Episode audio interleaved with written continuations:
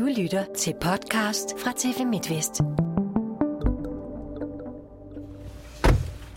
Vi er på vej til en lille by midt på Sjælland for at tale med en bankrøver. Det er kun nogle få uger siden, vi fandt ham på nettet. Eller i hvert fald fandt vi en med det samme navn som den mand, der for 10 år siden begik et spektakulært bankrøveri i den lille stationsby Storholm, som ligger mellem Skive og Viborg. Her blev der en torsdag formiddag i juni i 2009 begået et dobbelt bankrøveri. Og nu har jeg sammen med en kollega fundet frem til, hvem vi tror det er. Derfor så ringer vi lige til ham.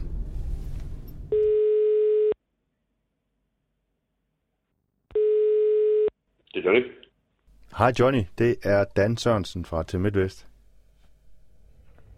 Goddag. Goddag. Røveren løb først ind i Sparbank, derefter i Sallingbank. Han havde en pistollignende genstand i hånden. Var det dobbeltrøveri Alt tyder på, at det er den samme, samme gerningsmand, fordi at signalementet passer, og det er umiddelbart efter hinanden. Bankrøver har netop fået 4,5 års fængsel ved retten. Forstyrrer dig lige nu? Øh, nej. Må forstyrre dig, så ikke. Men Det var bankrøveren, jeg lige fik fat i på telefonen, og han vil gerne fortælle sin historie. Så vi får lavet en aftale med Johnny Vestergaard Mortensen og kører altså fra Holstebro til midt på Sjælland, hvor han bor i dag. For at høre, hvad det var, der fik ham til at begå det dobbelte bankrøveri. og det gik meget stærkt. Og han for om og tog lige ved min arm og skubbede mig til side. Og så fandt han en plastikpose frem, og så kunne jeg stå der en halv meter bagved og se på, at han bare lige puttede alle pengene ned i plastikposen og for ud igen. Den stemme, du hørte her, det er Hanne Kokholms. I mange år var den bygning, som jeg står foran på Vestergade i Storholm, der var det hendes arbejdsplads. Hanne Kokholm, hun er tidligere bankassistent i Sparbank i Storholm, som er en af de banker, der bliver lenset for i alt 160.000 kroner. Og når man så ser overvågningsspillerne, så ser det ret vildt ud. Det må altså også have været vildt at stå her på øh, Vestergade den 11. juni 2009, hvor en mørklædt mand med elefanthue pisker over Vestergade her fra den ene bank til den anden. Sådan en, en øh, dag her, en tirsdag, hvor jeg er her nu i øh, Storholm, der ligner det ikke sådan øh, nødvendigvis scenegulvet til et drama af dimensioner. De to banker, de ligger på hjørnet af Vestergade, der hvor Vestergade løber ud i Søndergade og i Nørregade. Og tager man Søndergade, så øh, kommer man til Viborg, og tager man Nørregade, så kan man køre til Skive. Nå, men i dag der er der altså kun øh, bankboksen tilbage inde i de to øh, bygninger her. Øh, de to bankbokser, de var simpelthen for store til, at øh, de kunne flyttes dengang, at øh, henholdsvis øh, garnbutikken og optikeren, og så over på den anden side, hvor Sallingbank ligger, øh, der er det en delikatessebutik, der hedder Best by Henriette. Så øh, de var simpelthen for store, de to øh, bankbokse, til at de overhovedet kunne flyttes ud af de her bygninger. Så, så de er blevet sådan til en dekoration inde i øh, butikkerne. Nå, men da Johnny Vestergaard Mortensen så øh, pisker ud her fra, øh, fra garnbutikken, optikeren, som det er i dag, altså Sparbank, så løber han over til øh, Sallingbank. Øh, jeg kan lige prøve at gå derover og tælle skridtene. Der er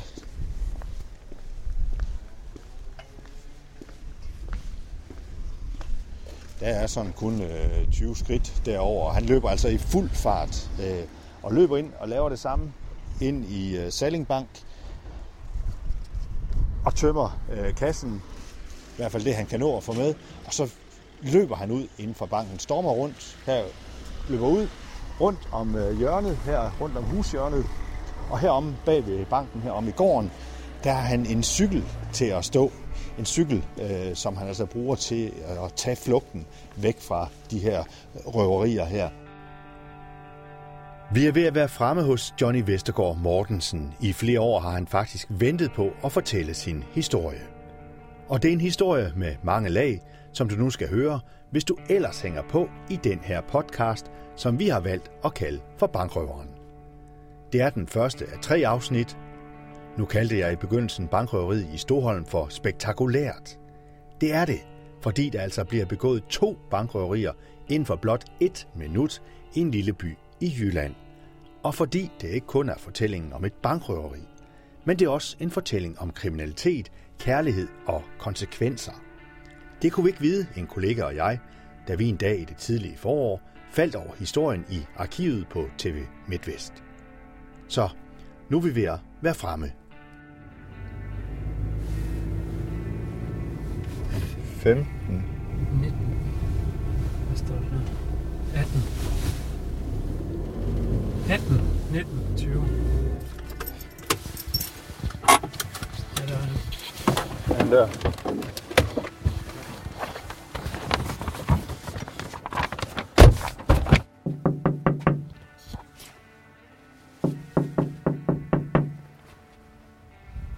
Er i bagdøren. Ja. Skal vi gå om til den anden?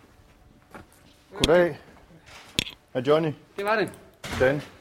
Hej. Johnny. Jamen, uh, kom Godt at se dig. Vi skruer lige tiden tilbage til tiden, før Johnny bliver til bankrøveren.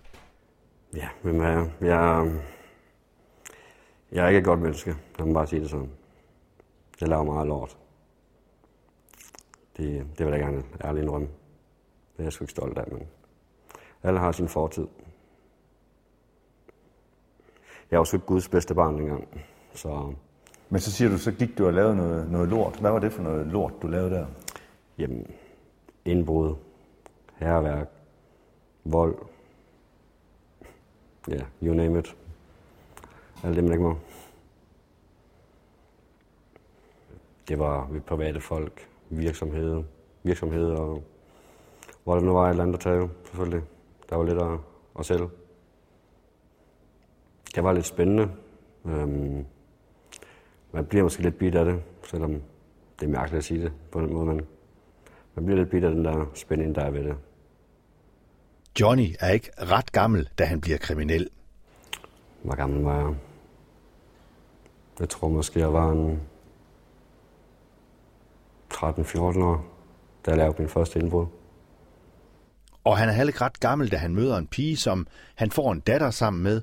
Men da han så er omkring de 20 år, der kommer der endnu en pige ind i billedet. En pige på kun 14 år, som Johnny han falder for. Vi, øh, vi får i hus, øh, mig og, og Heidi.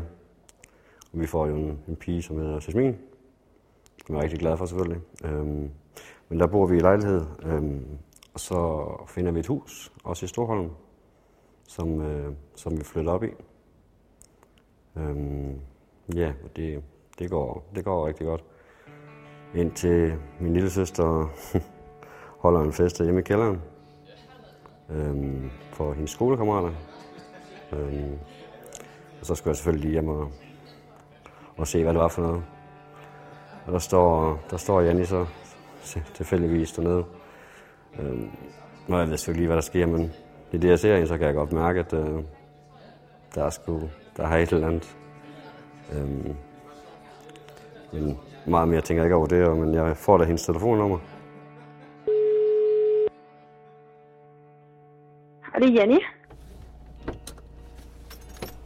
Vi opsøger også Janni, for hun kommer til at spille en betydelig rolle i Johnnys liv.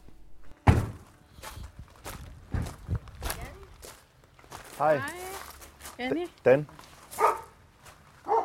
Hej. Jo, tak. Ja, hvad var han for en fyr, Johnny?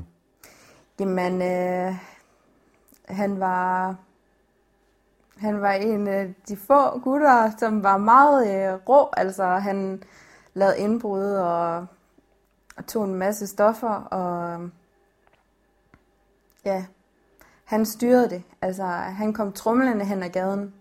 Der var ikke nogen, der skulle være i tvivl om, at øh, det var ham, der styrede det der. Så det var også derfor, man, man blev sådan lidt bange for ham. Og han var meget stor og pumpet og sådan noget. Hvorfor faldt du for ham? Ja, jamen det ved jeg ikke. Altså, han var jo rigtig, rigtig sød, når man snakkede med ham, og bare var altså, alene med ham, og han var meget sådan godhjertet, og var stille og rolig. Altså, han var slet ikke så hård, når man bare var sammen med ham. Øhm, og vi hyggede os sammen, og vi lavede alt muligt. Altså, kørte på scooter, og tog ud og fiskede, og lavede alt muligt. Så, øhm, så vi havde det jo bare rigtig godt sammen. Men hvad var, hvad var det ved ham, man sådan var bange for? Altså, du siger, han var en af de seje Mm. i Storholm. Ja, altså, det man var bange for. Han så bare så troende ud på en eller anden måde. Øhm, og så var han bare så stor, og tatoveringer over det hele, og ja, jeg tror, det var bare det. Altså, og så hans ry, det var bare, at han var den farlige. Det var bare sådan, man kendte ham, fordi at øh, politiet tit kom ud til hans hus, og øh, det var altid ham, der blev mistænkt for det ballade, der nu blev lavet i byen, og sådan noget.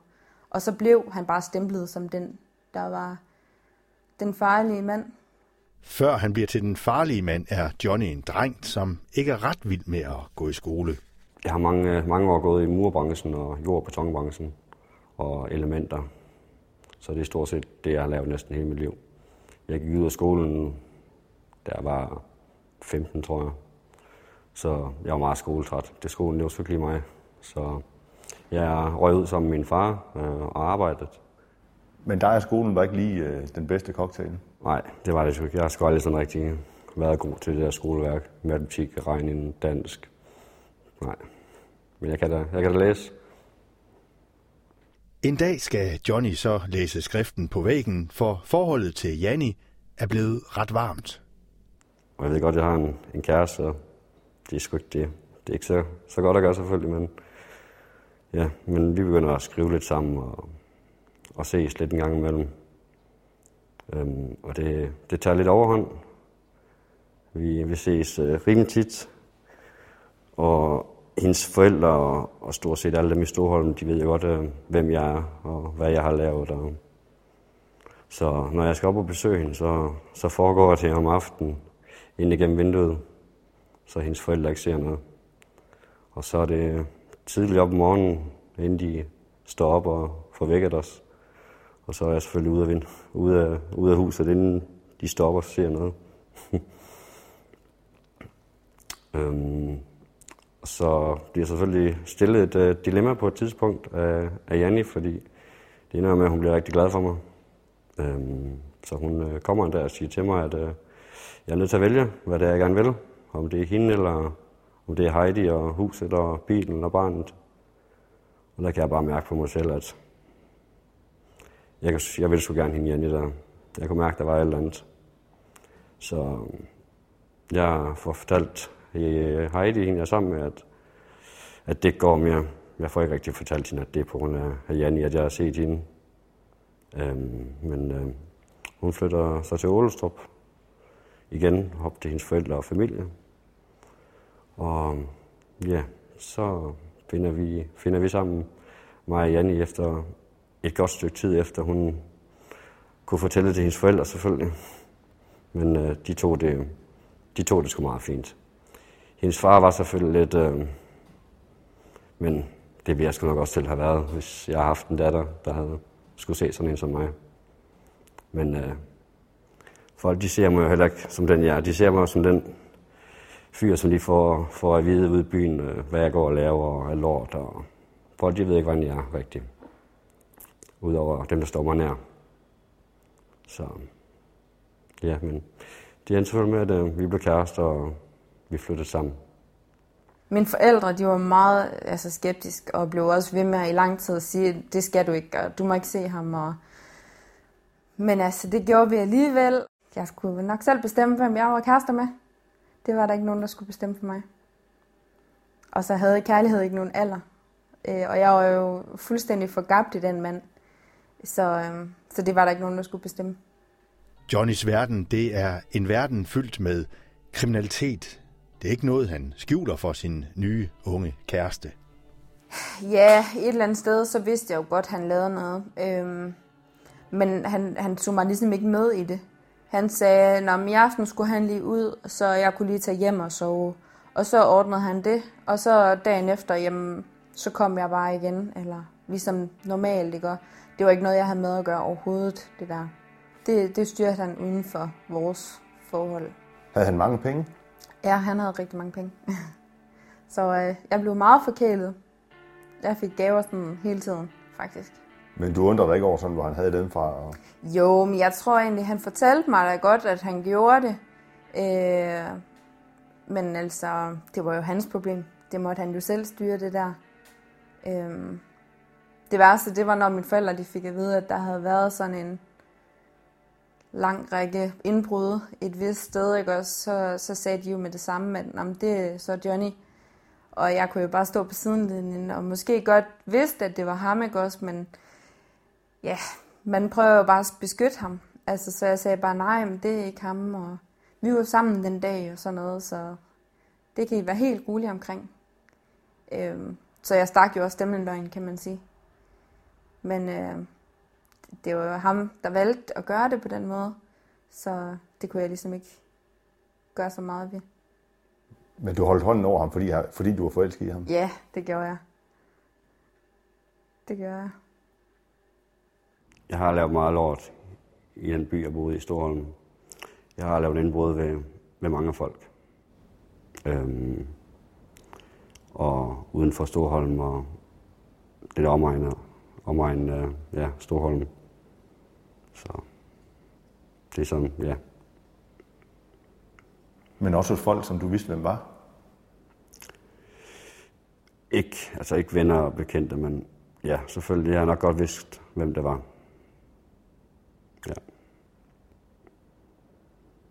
Og det er også derfor den dag i dag, at der er sgu ikke så mange, der boede som om mig. Men det kan jeg også godt forstå. Men øh, det, det er min fortid, og den kan jeg ikke lave om på, selvom jeg gerne vil. Men en dag går den alligevel ikke længere for Johnny. Jamen, øh, jeg tror, jeg blev øh, meldt af en eller anden. Øh, så politiet de kom lige pludselig stormende hjem til mig. Øh, og der havde jeg selvfølgelig et jagtgevær til ligge, og en masse bønder. Et oversaget jagtgevær? Ja. Og en masse, Hvor gammel var du der? Det må have været en 19-20 år, tror jeg.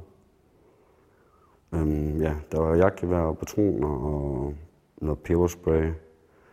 Og så var der selvfølgelig også nogle ting for noget indbrud og noget. Så det var sådan lidt, øh, sådan lidt en stor pakke. Også noget narko? Nej, jeg tror faktisk ikke, der var noget narko dengang. Nej, det var, det var kun øh, det der våben der, og sådan noget, noget tyveri og noget. Jeg blev sigtet for den gang, og jeg fik jo, tror jeg fik fire måneder, fire-fem måneder. Så sad jeg de der tre måneder oppe i Krasko Hede oppe i Aalborg. Hvordan var det? Jeg kan huske, at øh, det var faktisk øh, det var rigtig hårdt, kan jeg huske. Øh, jeg var som sagt lidt ret gammel, og jeg havde set meget fjernsyn, så jeg havde en masse fordomme om, hvordan det var, når man skulle derind. Øhm, men ja, jeg var meget ked af det, og da jeg skulle sige farvel til Janni og, og Jasmin, og jeg kunne huske, min bedste mor kørte mig op. øhm, ja, det, det var sgu lidt hårdt der første gang.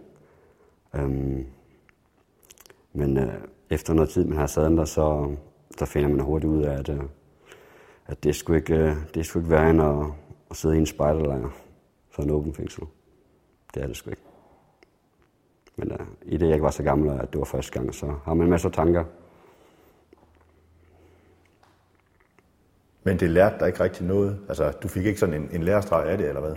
Nej, det gjorde jeg ikke. Jeg var, som sagt, ung og dum.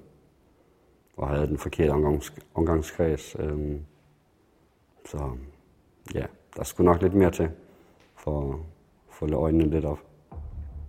Under opholdet i fængsel og efter han kommer ud, begynder Johnny at færdes i rockerkredse hos HA og AK81.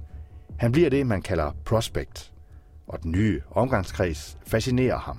Jamen, det, det er et rigtig godt brøderskab, man har. Fællesskabet er rigtig godt. Man har nogle rigtig nære kammerater og venner, man kan stole på. Øhm, men ja, på den anden side, så, så er det også noget skidt noget. Men øh, ja, det er jo lidt derfor broderskabet. Men en dag slår broderskabet revner. Johnny er råd i unåde. Han skal skaffe 30.000 kroner i kontanter.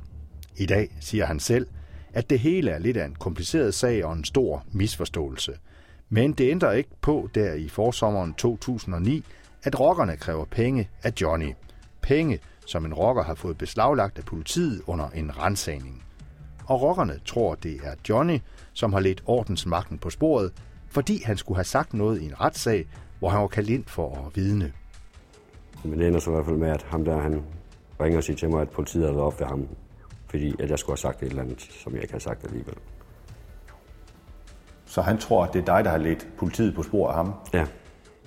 Så havde politiet op og op ved ham, og så har han fået taget en masse kontanter. Og det skulle jeg betale.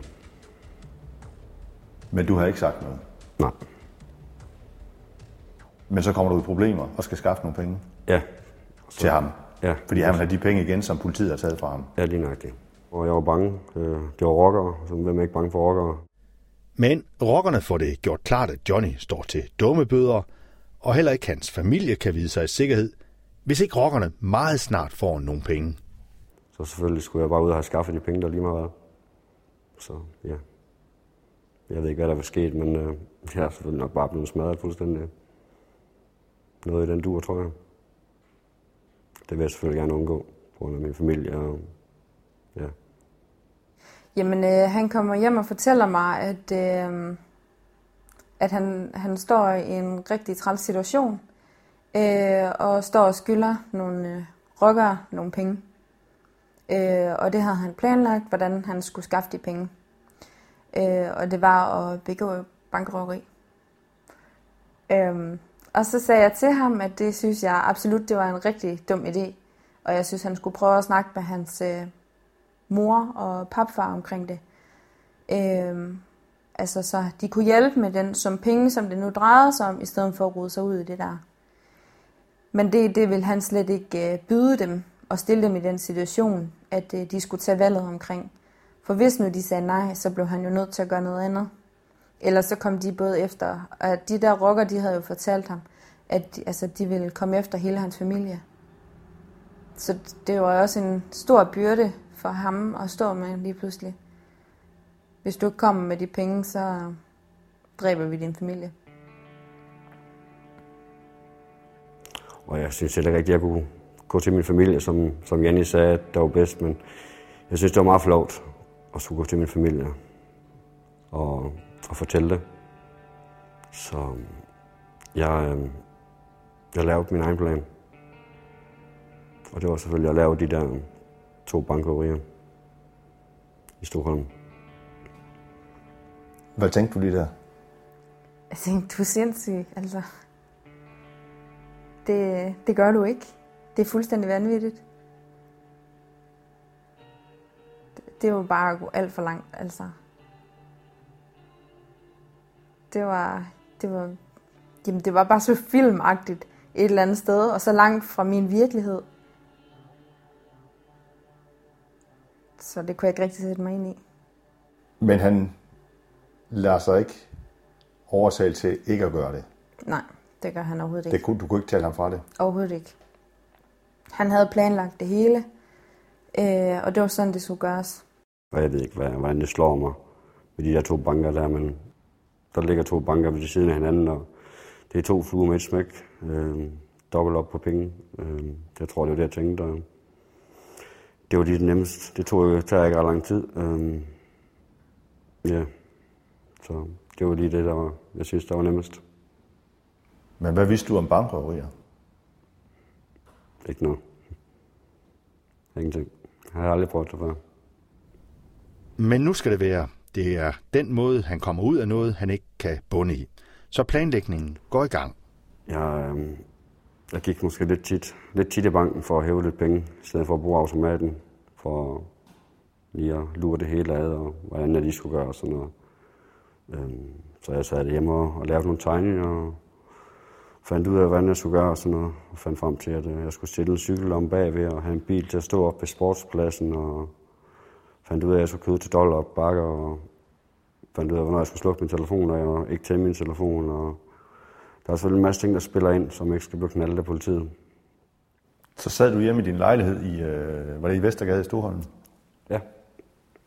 Sad du hjemme i din lejlighed der og ved, ved bordet, øh, spisebordet og, og lavede tegninger og, og Ja. gjorde ved? Ja. Det gør jeg. Jeg har også set mange film og sådan noget. Det er som sagt sort tøj, folk de tager på. Øhm, Så jeg fandt nogle sort strømper, sort bukser og sort trøje, og så tog jeg en stor pude puttede den min mave, for, og det ikke skulle ligne mig selvfølgelig. Men Johnny har, som i mange andre af livets forhold, brug for Janni. Han kan ikke klare det alene, så hun skal hjælpe ham. Og min hjælp skulle være at holde øje med politiet i byen. Øh, og det ville jeg ikke. Altså, jeg skulle ikke være indblandet i det. Men han blev ved med at sige, at det, der skete ikke noget ved det, og det skulle nok gå. Og han havde styr på det. Øh, men jeg blev ved med at nægte, det, det ville jeg ikke. Og vi blev faktisk uvenner omkring det. Fordi at han mente, selvfølgelig kunne jeg gøre det for ham. For at hjælpe. Øh, og jeg havde det jo også rigtig dårligt med, at han stod i den situation. Og hvad hvis der pludselig kommer nogen og gør hele, hele familien for træde, ikke også? Øhm, så egentlig så var afsluttet vi samtalen med, at jeg skulle ikke hjælpe, og det, det ville jeg ikke. Og han var selvfølgelig rigtig træt af det og sur på mig over det, men sådan var det. Øhm, så, ja, så snakkede vi som sådan ikke rigtig så meget mere om det, øhm, men så endte det jo bare med, at, at jeg valgte at hjælpe på en måde, ikke også? Hvorfor endte det sådan? Jamen, øh, jeg var jo ikke ret gammel, og jeg tænkte ikke over, hvad konsekvenser det havde. Øh, jeg vidste faktisk ikke, at man kunne være en del af det ved at bare være totalt passiv, altså kigge, om der var politi i byen og sende en sms. Øh, det tænkte jeg ikke, at øh, jeg kunne blive straffet for. Jeg tænkte overhovedet ikke over, altså, hvad der kunne ske for min fremtid ved at gøre det her. Øhm, og det var jo heller ikke det var jo ikke min mening at være med og hjælpe ham på nogen måder, men jeg tænkte, at der kan jo ikke ske noget ved at køre rundt i byen. Så det var det, jeg gjorde. Og på grund af, at man var så nervøs og vidste, hvad der skulle foregå, så tænker man sig bare overhovedet ikke om. Og så endte det jo med, at jeg kørte rigtig mange gange rundt om den bank her. Så jeg kørte bare i sådan nogle otte rundt om. Øhm, og det er jo fordi et eller andet sted, så har man jo godt vidst, at der skulle snart ske noget, som var ikke ret godt.